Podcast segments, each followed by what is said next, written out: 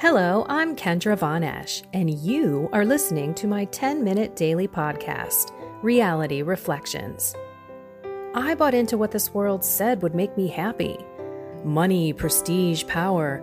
And hey, if it feels good, do it because life is stressful, so party hard. Do whatever makes you happy. But that didn't quite work out because I felt even more insecure, full of fear shame, and anxiety, and never, ever good enough. Then God found me and flipped my reality upside down and transformed my life. And I want this for everyone. So I left my executive career to help others find true acceptance, supernatural peace, joy, and love that only comes from a relationship with God. Here is my reality reflection for today. Hello, everyone.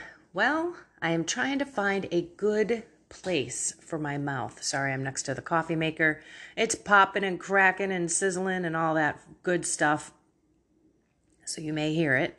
But speaking of the speaker, I was listening to a couple of my podcasts um, because I was on a plane and I had nothing to listen to and they were downloaded to my phone. So there I went and I listened and I thought, wow, sometimes my S's are so sharp, piercing a little bit to the ear.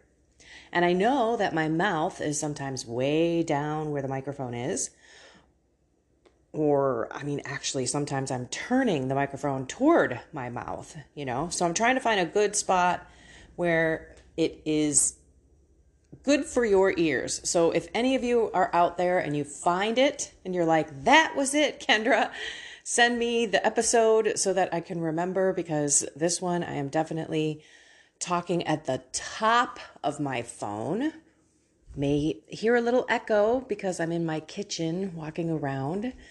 Anyway, I wanted to come and remind everyone of who you are as a child of God. God called you out of the world. Like, if you're like me, literally pulled you out of the pits of hell, put you down on that path, looked at you and said, okay, now go ahead and crawl on this path. Because for me, that path was brand new. It was almost like it was a balance beam for crying out loud, and I was crawling.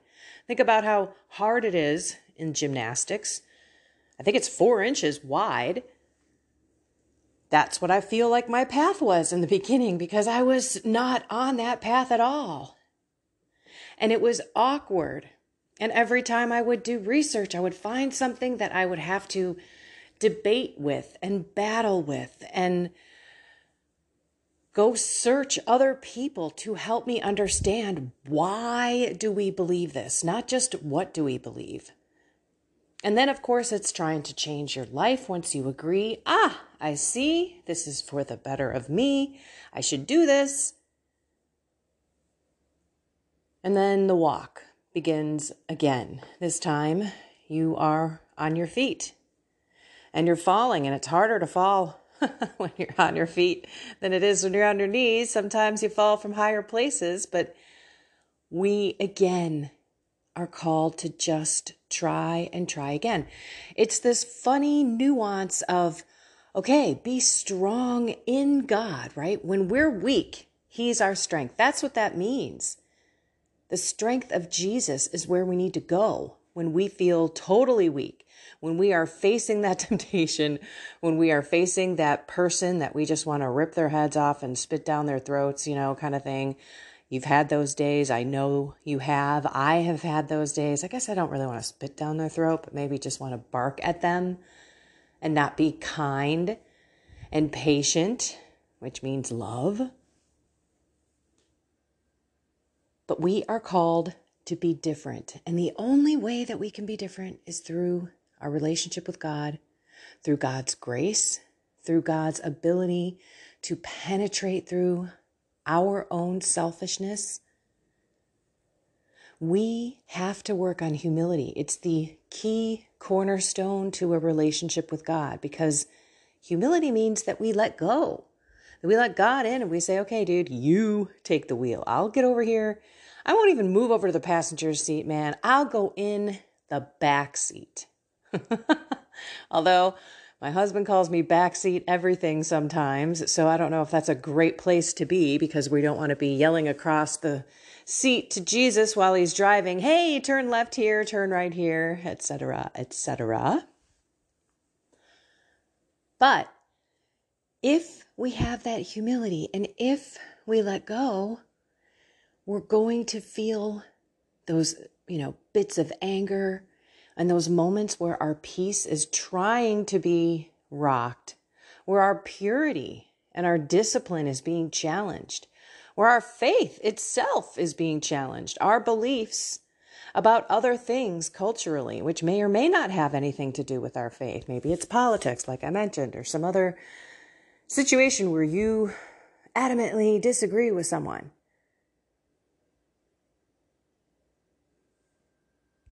We are called to speak against sin, to speak up about our faith, and to be disciples, which means going to people and speaking about our faith. So, not just researching our faith in our house and keeping it to ourselves. I'm going to speak at a catechists event on Wednesday. And I'm super excited because I think we complicate catechesis, we complicate evangelizing, and we complicate being a disciple. Go to my YouTube channel. I'm going to do a Monday motivation video talking about how do we defend our faith and defend other beliefs that we have that other people do not believe because I think we need some help here. But I need to remind us this is really the point of this podcast that we're supposed to be different. And we're supposed to take steps toward God, toward Mary, toward the holy, holy army, all the people that are fighting for us, those angels, those holy men and women who are up in heaven, our guardian angel, of course, Mary, the Holy Trinity. That's what we should be focusing on is running to them and fighting with them and learning from them and praying for their intercession and trying to pay attention as best that we can every single day so that we can see God, hear the messages, and fight the fight. Get engaged in your life. That is what we should be focusing on.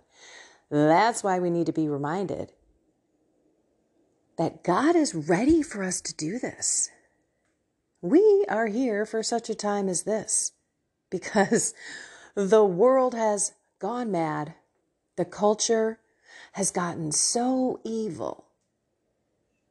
And we need to be a witness to those around us who see that we are different and see how happy we are that's the other piece. Gosh, I sure hope that you're not out there spouting about being a Catholic and then you moan and groan and complain and whine. I mean, that is not what Jesus wants us to be. Jesus wants us to be joy. Jesus wants us to rejoice when we have been persecuted, which how many of us really want to do that? But when it happens, we have to we have to say, okay, wait, someone's coming after me. They're coming after me in an angry type of way. Now I need to be Christ like. Every moment, stop, pause, and pray, especially when you can. Hello, when you're doing something online, you have the ability to think about it, to pray about it, to type it out, to look at it, to read it, to put yourself in that person's shoes or some other person's shoes or really mull it over for a while. Maybe you send it to someone else and you say, Does this look right? You know, I just don't want to offend, but you want to be strong. You want to be truthful, but you want to be loving in your delivery. And it's a possible thing to do in our speech, in our writing. And I don't always do it, so I'm not sitting here speaking, I want you to know. and I'm pretty sure you all know who've been following me for a while, I don't always do it that way. But when I do, oh, it's so fruitful. It's such a learning experience for me t- to try to remember, oh, I know I can do this better. We just have to practice. Okay, let's pray. In the name of the Father and of the Son and of the Holy Spirit, Amen. Oh, Father, Heavenly Father, we pray through your Son, Jesus, to you. We ask that you help us get discipline in our hearts to come to you, to pay attention every day, to realize that we are children of God and therefore we are loved and we are forgiven. And also that we must forgive. So help us with that, Lord. But most of all, help us to remember that our relationship with you is the most important thing in our life. Our humility to turn over our life to you and to have you pour your grace into our hearts is what it's all about. So then we can open our eyes in awe and watch how you are transforming us. So today we humbly ask you to come into our hearts, come into our lives. Make this heart from a rock to a heart of flesh so that I can receive your grace. In your name, Jesus, we pray. Amen. In the name of the Father and of the Son, excuse me, and the Holy Spirit. Amen. Another Monday.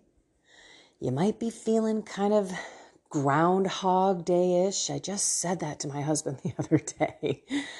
I was making coffee, which, by the way, I think I'm going to quit again. How many times have you heard this from me? Last time you heard it from me, but I did nothing about it.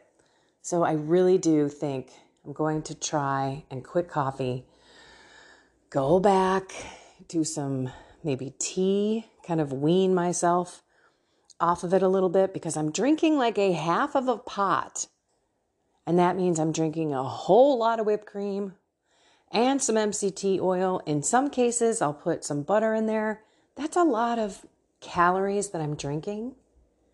And I know that I'd do the same thing if I put it in tea, but I just don't put in as much because it waters down the drink so much.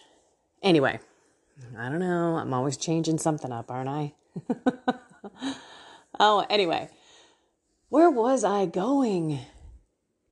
I don't know, something about humility and prayer and God, and we need His grace, and we need our heart to be changed from a rock to a heart of flesh. And we need to forgive people so that we can receive grace. By the way, let's just look at it this way if you're holding resentment for someone, then your heart is rock. When that grace comes down from God, it just bounces right off of your heart. I heard that from a priest this weekend in his homily. So let's be sure to always ask God for a heart of flesh. And anyone that you have resentment toward or you are not forgiving from your heart, Go to God, say, Look, I forgive them. I give this to you. It's okay if you don't have the feeling that's associated with it. It'll come eventually. Pray for that person, add them to your prayers. These are the things you need to do to forgive. Forgiving is just forgetting the debt. Saying, okay, you hurt me, but I forgive you. I don't hold anything against you. I don't need anything from you. I don't need an apology. I don't need the money back that you stole from me. I don't need anything from you and my spouse who had an extramarital affair. I don't need anything from you, Mr. Person who was drunk in a DUI, who disabled my child, killed my child.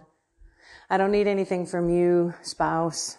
Thank you or anything for the work that I do around the house, etc., etc. These are just things where you find resentment towards someone, but you let it go. You give it to God. That's what we have to do. And then we let God take it away, and then God changes our heart. And then all of a sudden we look at someone and we're like, ah, oh, we look at them differently. We look at the past, that memory, and we look at it like a blessing. And we're happy that we went through that because you know what? We wouldn't be the person we were if we didn't have these things that we've gone through in our life. But then we look back and we say, okay, wait a minute, I'm blessed. That person was broken, and maybe we look at that person differently. Or we look at that situation as a time where we found God and encountered Him in our life. So the bad became brilliantly bright and good.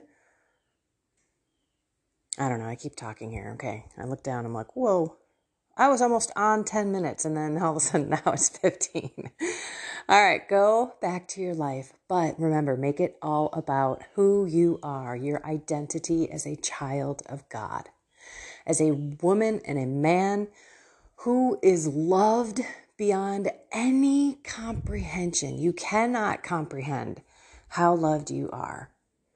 And so we need to tap into that love so that we can love ourselves and we can love other people today the way that God loves us. And He commands us to do this.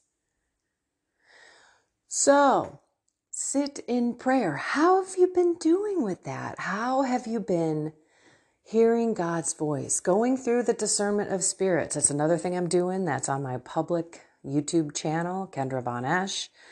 It is all about learning the 14 rules of the purgative way of St. Ignatius, discernment of spirits. So it goes through hey, how does the devil attack us? So you can apply those to the situations in your life when you're reflecting.